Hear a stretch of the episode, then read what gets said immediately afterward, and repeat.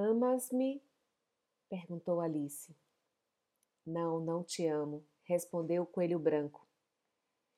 Alice franziu a testa e juntou as mãos como fazia sempre que se sentia ferida. Vês? retorquiu o coelho branco. Agora vais começar a perguntar-te o que te torna tão imperfeita e o que fizeste de mal para que eu não consiga amar-te pelo menos um pouco. Sabes, é por esta razão que não te posso amar. Nem sempre serás amada, Alice. Haverás dias em que os outros estarão cansados e aborrecidos com a vida, terão a cabeça nas nuvens e irão magoar-te.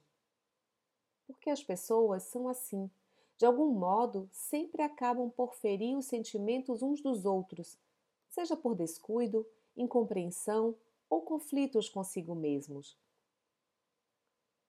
Se tu não te amares ao menos um pouco, se não crias uma couraça de amor próprio e de felicidade ao redor do teu coração, os débeis de sabores causados pelos outros tornar-se-ão letais e destruir-te-ão.